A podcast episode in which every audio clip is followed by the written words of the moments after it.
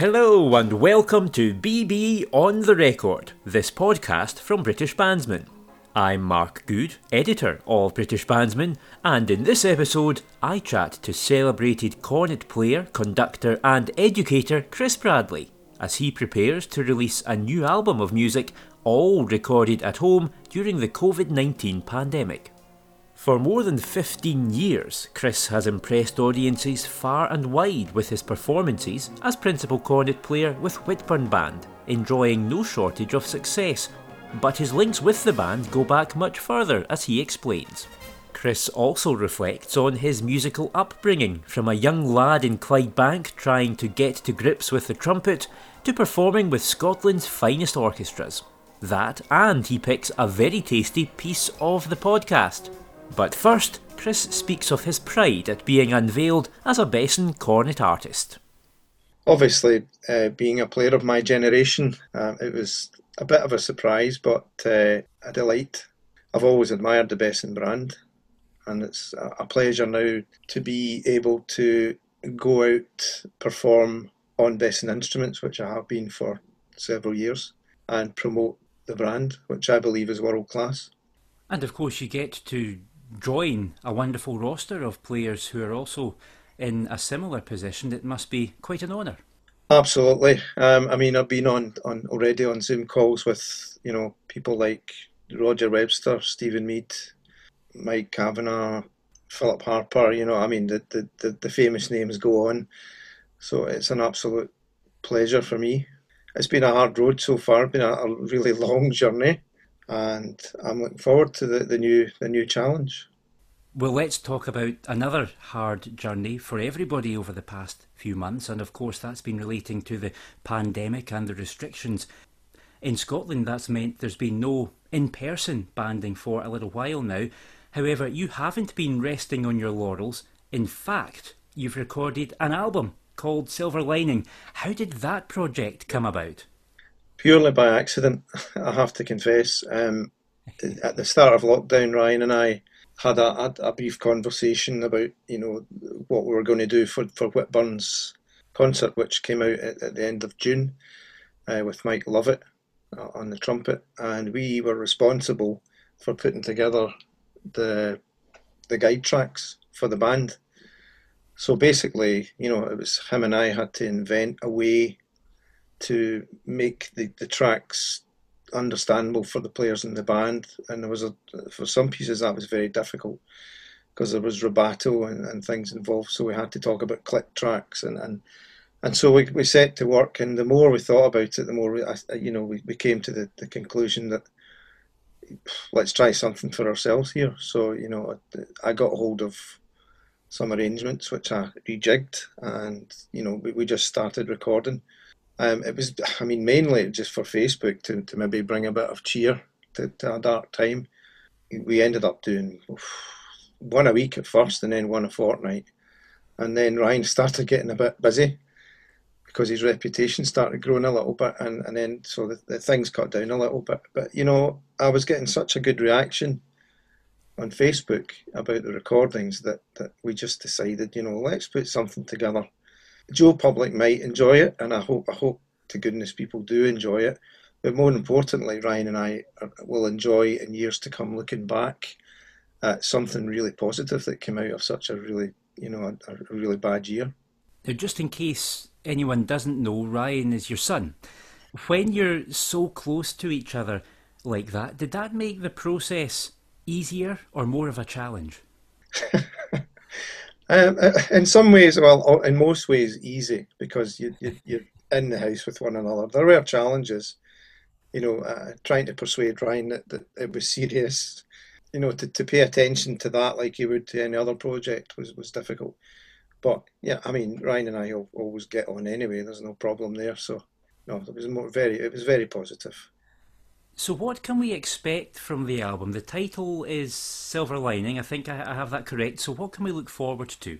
There's a, a variation of things on there. I mean, it was basically I, I, I, was looking at lots of arrangements and I was looking to see what worked. You know, it, it's basically it's mostly well-known stuff that, that will be on there, like the Flower Duet from the, Delibes Opera and um, We've got the Tango from Gardel Por una Cabeza. We have Mars from the Planets. We have the Slavonic Dances by Dvorak, Symphony Number no. 9 by Dvorak, Symphony Number no. 25 by Mozart, uh, the Adagio from the Marcello Oboe Concerto, which not a lot of people might know, but I hope you really enjoy that. It's really lovely. And I also recorded just a couple of weeks ago to put on the, in the middle of the album the fanfare from St Edmundsbury by Benjamin Britten, uh, and that's a three-way uh, fanfare, and we've recorded it in such a way it's supposed to be antiphonal. Uh, with with players at different in different parts of the room. So the first the first player starts he's in the middle of the room. The second player comes in on the right hand side. The third player comes in on the left, and then the players all play together. It can sound like most people when they hear it at first it might sound like a bit of a mishmash. It doesn't quite make sense, but then it all resolves at the end into into a C major chord. It's it's great. I love it. I've always loved it and always wanted to record it. And the pieces that feature on the album, it's you doing the playing and you've layered yourself up, is that right? I, bas- I basically play everything. um, so it, it could be, you know, like Mars, for instance, has eight parts. And so, you know, you had to record each one individually. It, uh, that has two C trumpets, two, uh, three flugels, and three cornets. And it, it basically it started. It grew arms and legs as we went, and, and I started to really experiment more because I didn't want to just stick to, to cornet quartets, which is what we started with. It went from cornet quartets through cornet three flugels and four flugels, and groups of flugels, groups of cornet, and groups of trumpets. So it, it just whatever worked for whatever piece I ended up I ended up doing. And the adagio is actually written for it's three soloists. There's two cornets and a flugel in that. You wouldn't know that to hear the recording, but there's actually three solo voices going on. Your house, Chris, must have been a hotbed of music making over the past few months. uh, an extremely musical family, your wife Evelyn, your daughter Lauren, uh, and Ryan, of course, we know about. He's been doing some wonderful recording and producing work, but he's a talented musician in his own right, and he's also a member of the team at Whitburn in its percussion section. How proud are you of the work he's been doing because, as you mentioned, he's been making quite a name for himself with this wonderful creative work. I couldn't be prouder. I couldn't be prouder of him and, and Lauren as well. Lauren's a prolific singer songwriter. You know, she's got her own YouTube channel and things like that, uh, as as Ryan has. When Evelyn and I first had kids, we we made a pact not to force our brass bands on them, but you'll know yourself, Mark, being a parent. Sometimes you have to take the kids with you. oh yes. so, so, you know, we, we we found ourselves having to take them to the Open and the Nationals, and and, and you know they just kind of grew into. I mean, even Lauren doesn't play in the band, but even she insists on being in when we're going to London and Birmingham. She she's got to be there because it's something we've always done. You know, from that point of view, that's how the kids' musical talents grew through being with us and being steeped. And then of course Ryan with his, his technological brain that he has it's incredible. And he's, he's studying uh, sound engineering at Napier University he's in his third year now. Yeah I, am very proud and I think both of them are, are going real real good places. Let's have a little look now at Whitburn. This should have been and in many respects has been a big year for the band, of course, celebrating its 150th anniversary. And although it wouldn't quite have panned out as we all would have expected, um, no. there's been some terrific distance banding content on there over the past few months, and the band enjoyed success at Cory's recent online championship. How has Whitburn enjoyed immersing itself in this new form of banding? you know, in some ways, it's it's been it's been better fun because you know the the the hassle of not having to go to band three three times, four times a week, not being there.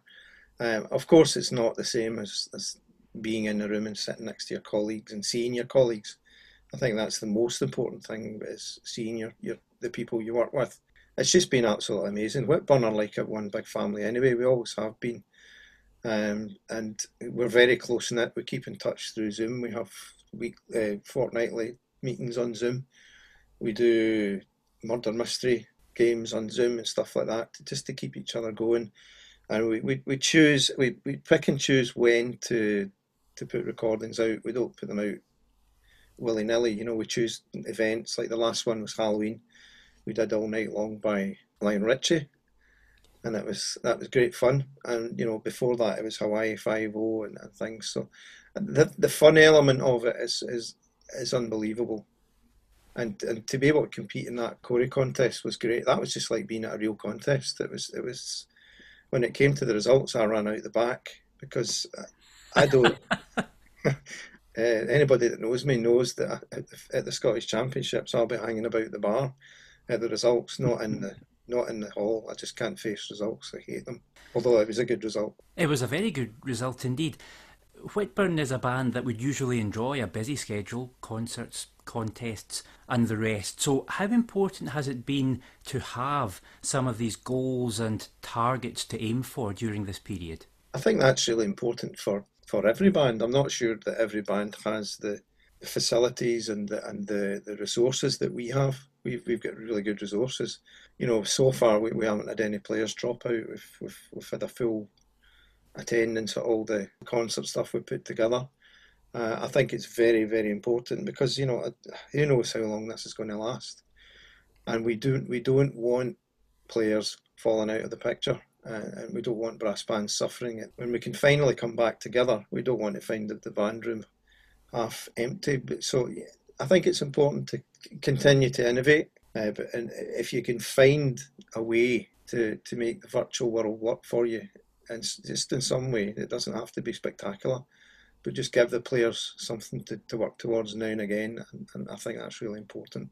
Yes, we're all trying to find ways of navigating through these interesting times. But I would say if anyone hasn't yet seen some of Whitburn's online content, head over to its digital channels and you'll find lots of interesting stuff there. Okay, Chris, let's turn back the clock a little bit now and head back to the beginning. How did you first become involved in learning a brass instrument? believe it or not, I didn't want to play brass. My, my the first, I was I was introduced to a, a, the symphony orchestra when I was when I was in primary six. Marched up to a, a local secondary school, and, and the, the RSNO, the now RSNO, were there playing a concert, and it just grabbed me straight away. And I, I, I think I knew then, in my heart, that I was going to be have something to do with music, but when I went to St Andrews High School in Clydebank, they just they, they only had a trumpet, and I shared it with my friend. I mean, there were two of us sharing this trumpet. He would have it for two days, and then he and then he'd give it to me. I mean, he would just would not get away with that now.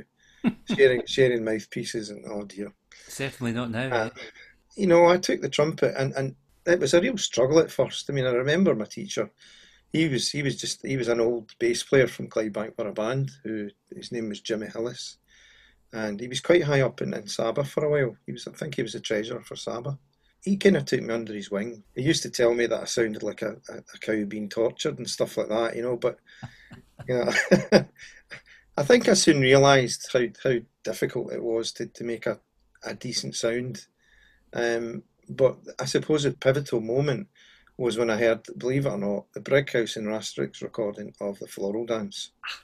When I heard this, I was just I was drawn to that sort of brass band sound. And then the next thing I knew, I'm walking through my local shopping precinct and I heard the piece and, and, I, and I walked towards the piece and it was Clydebank Borough Band sitting outside fine, Fine Fare stores. And so that was it. I was grabbed and I wanted to go and play for Clydebank Band. And Jim Hillis at that time was was my teacher, obviously, and he introduced me to the junior band, and it just went from there. Of course, for many people, music remains a treasured hobby, if you can call the intensive schedule of banding a hobby. But at what point did you decide you wanted to study music and really immerse yourself in that world?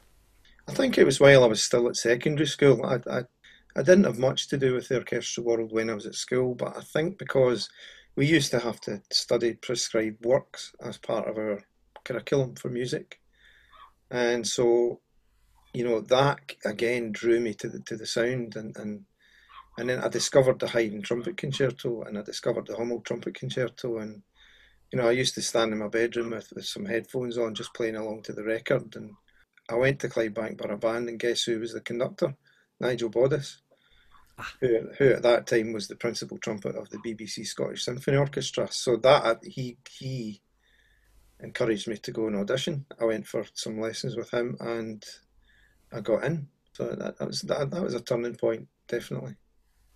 So your studies took you to the Royal Scottish Academy of Music and Drama, and then to London, mm-hmm. and you performed with many of the major symphony orchestras in Scotland. How do you look back upon that part of your musical life? Uh, with great fondness and, and, to be honest, a little bit of regret. I do miss that side. At college, you're taught to play very, you know, you're taught to play to a very, very high standard. It's very rigid in the, how each day goes with your practice, and you're very organised in that way. But you're not organised as a business person. I did some wonderful concerts in some amazing venues with some top orchestras, and, and I think now when I look back, I'm actually doing the best of everything, which is great. Well, discussion of this orchestral side of your musical life brings us rather neatly to your piece of the podcast. So tell me about the work that you've chosen. I've chosen the Leningrad Symphony by Shostakovich. It's his seventh symphony. Uh, uh, the piece is, is, is typical of, of Shostakovich. Shostakovich was under a very strict regime. The politics in, in Russia at the time when he was writing these pieces were were not good. They were very communist, and, and, and basically he was, do, he mostly doing what he was told. Uh, but Shostakovich was such a clever conductor that he was able still to convey his his thoughts and feelings through his music. The Leningrad Symphony has the most incredible finish. I, I don't think I've heard a, a, a better finish. And of course, being a, a brass player, um, not biased at all, but there's seven trumpets in it, uh, six trombones, and about 15 French horns. So it's quite a noise it's not a noise all the way through the piece, but at interjecting moments in the piece, when that force plays, it's it's incredible. And I, I think back to a particular performance that we did. I remember because it was my birthday, and, and it was in the the old uh, the city halls, in its old form, and not not in its new form. There was I don't know how many hundreds of people were crammed into this this little space. When you look at the Albert Hall, look at the, the City Hall in Glasgow, there's the, it doesn't compete if you add up all those brass players playing at full tilt in that hall, it was just, it was one of the most exhilarating moments in my life. I'll never forget it. We all we shook, we nearly shook the roof off. Well, you've really helped to whet our appetite. So let's have a listen now to the final moments of Shostakovich's Symphony Number no. Seven, the Leningrad Symphony, the Chicago Symphony Orchestra, with Leonard Bernstein conducting.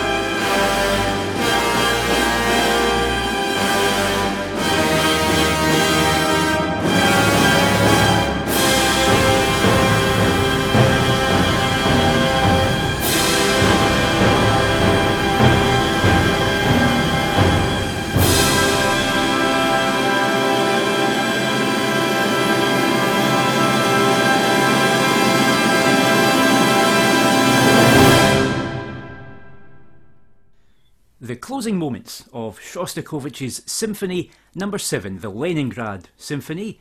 That was the sound of the Chicago Symphony Orchestra. Conducting was Leonard Bernstein. And that was the piece of the podcast as chosen by my guest today, Chris Bradley.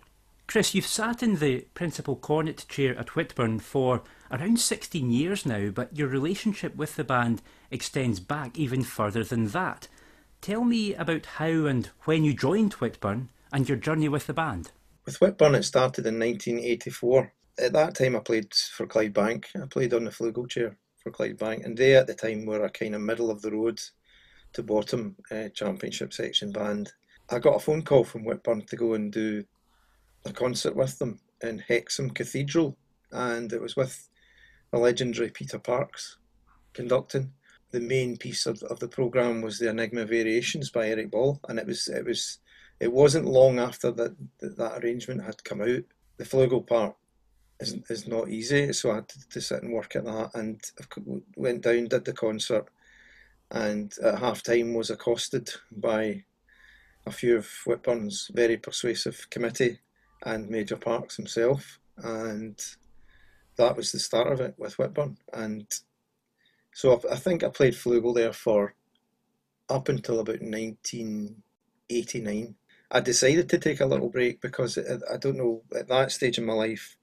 I think I was juggling freelancing with, with, with playing in the band.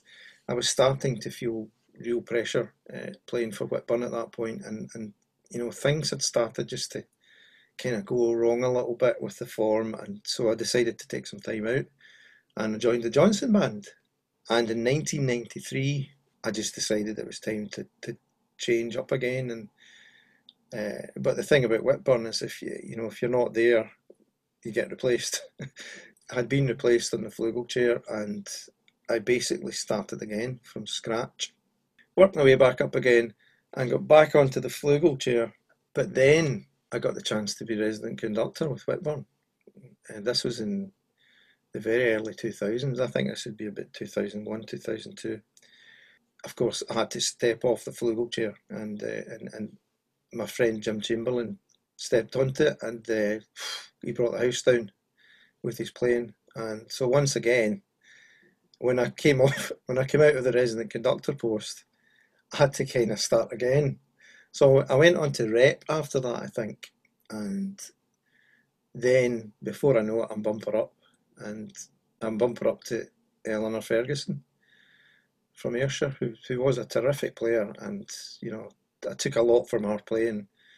And so when she left and I was asked to step up to, to principal, I was a bit kind of not keen because I had never really considered myself to be a cornet player uh, because people kept telling me I was a good flugel player. So it wasn't until that moment that I started really thinking about the sound that I wanted to make on the cornet and uh, I would take things from Eleanor, I would take aspects from other people's playing, and Philip McCann was was a big influence on me, obviously as well, because he conducted the band for a few years as well. People like Roger Webster, you know, Alan Morrison, all, all the sort of players of my generation. And I took wee bits from all of them, and the guys round about me, in Whitburn, of course, who've got some terrific cornet players as well. It sounds crazy when you say that, though, that you didn't perhaps imagine yourself in that role. You've made the position your own over these past 16 years or so, and of course, won so many solo honours on top of all the contesting success with Whitburn. So, has there been a point when you've been sitting in that chair at Whitburn where you've thought, yes, I've made it now? I think it's a mistake to have to say that you've made it at any at any time. Um, and I think that's the thing that drives me on because I'm very, very uh, self-critical. Uh, not not just about my playing, but in, in most aspects of my life. Do I think I've, I've got there? I don't think I ever will do, but I certainly was inspired. I've been inspired by certain performances that have lifted me to to a, a higher echelon, if you like. And I think one of them was, I think the most important one was probably it was probably the 2014 Europeans in Lille, and we we we did fraternity, and that's when people first heard, I think, really what what I was capable of doing, and it's kind of rocketed from there. And then Tubular Brass came along after that, and the encouragement that I've had through the years has helped really helped me to, to build and build and build. But I'll never think I've got there until I'm ready to stop. so, looking back on your tenure with Whitburn so far, then you picked out that performance of Fraternity. Are there any others that really stand out in your mind, whether on the contesting or concert platforms? Well, I think the Fraternity at British Open when we were second, we finished second to Valaisia that year. I played even better that day than I did in Lille, and, and, and so did the band. That would be one. Last year at London, the Titans Progress was was very good, and there's been quite a lot of, the performances at the Scottish Championships as well, namely harmony music with uh, Ian Porthouse. I did a great English Heritage, I think, with uh, Steven Mead. And as you look back across your musical career, as a whole, you've been able to work with some outstanding conductors. If you had to pick one or two that really stay in your mind to this day, who would they be? I think the number one would have to be the legendary Peter Parkes. There's not many people who, who, who can change the atmosphere in a band room just by walking into it. And, you know, he had this aura about him that and before he even picked up a baton or, or started waving his arms around. You know, he, he was just incredible. He's probably the, the most naturally musical conductor. There's been so many. I mean, Ian Porthouse I thought was wonderful. Philip McCann's been been great as well. He's he's a, he's got a great work work ethic in front of a band, and you know, he he made me discover actually that you know there's there's not there's no problem that can't be answered. You just have to think and work out what the what the answer is and, and work at it, you know. It's interesting when I've asked people to pick a conductor who really sticks in their mind. I think it's fair to say there have been several names that crop up quite regularly, but it's fair to say the major, if I was to be tallying up, I think the major is definitely out front at the moment. But you've also carved out a very successful career yourself as a conductor, and you've worked with bands across the levels in Scotland.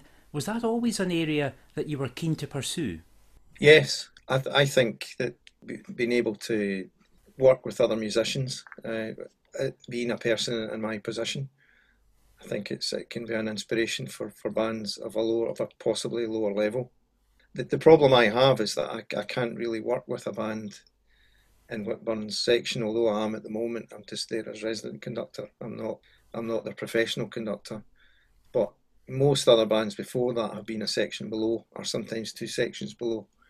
So I feel that you know I have something to offer in terms of interpretations of music. I've been quite successful as well. I've, I've done well at three nationals and I've won a couple of Scottish championships in the lower sections as well. So you know that that's something that when when the playing's finished, which I hope isn't soon, um, that's something that I hope to pursue even more as, as the years go on.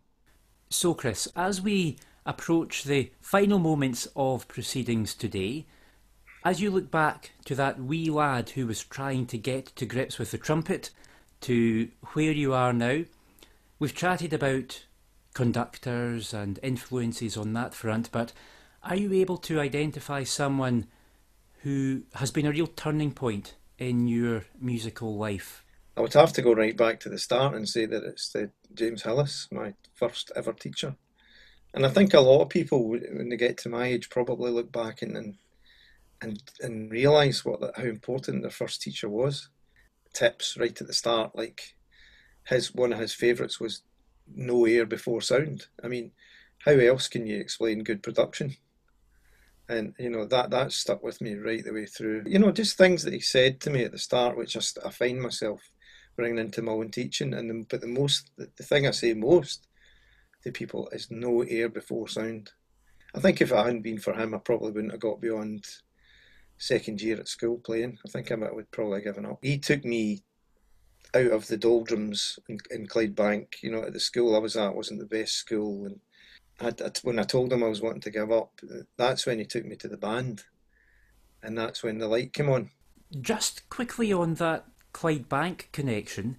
Of course, Clydebank Borough Band, in its heyday, a very fine and very well known band indeed. But another cornet player to come out of that setup was a certain Russell Gray. Yes. Um, I don't mean to offend either of you when I ask this, but similar generations or slightly different? Russell and I used to go around Clydebank church halls playing concerts, playing duets. Yeah, R- Russell's about, I think he's a couple of years younger than me, but absolutely the same generation. But he made the decision to go and go and study in Salford, I think, and the, the rest history. What, what he's achieved, incredible. Wow, well, a real golden generation to come from the Clydebank set up in the Clydebank Borough Band. So, Chris, your lockdown album is called Silver Lining. When and how can people get hold of it? It's an online recording only, so um, you can get it on Spotify and iTunes and a whole list of other streaming platforms. Uh, hoping to get it out on the 20th of November.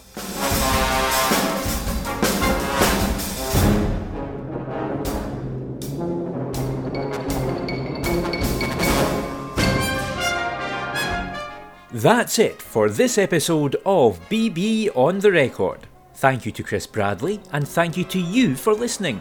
Look out for Chris's album appearing online on all your usual streaming services. You can enjoy a digital subscription to British Bandsman. It costs just £42.99 for one year. Go to BritishBandsman.com and click on subscribe.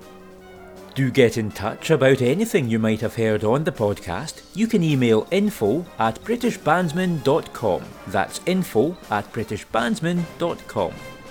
As for this podcast, you can find it on Apple Podcasts, Google Podcasts, and Spotify. Join me next time on BB on the Record. Bye for now.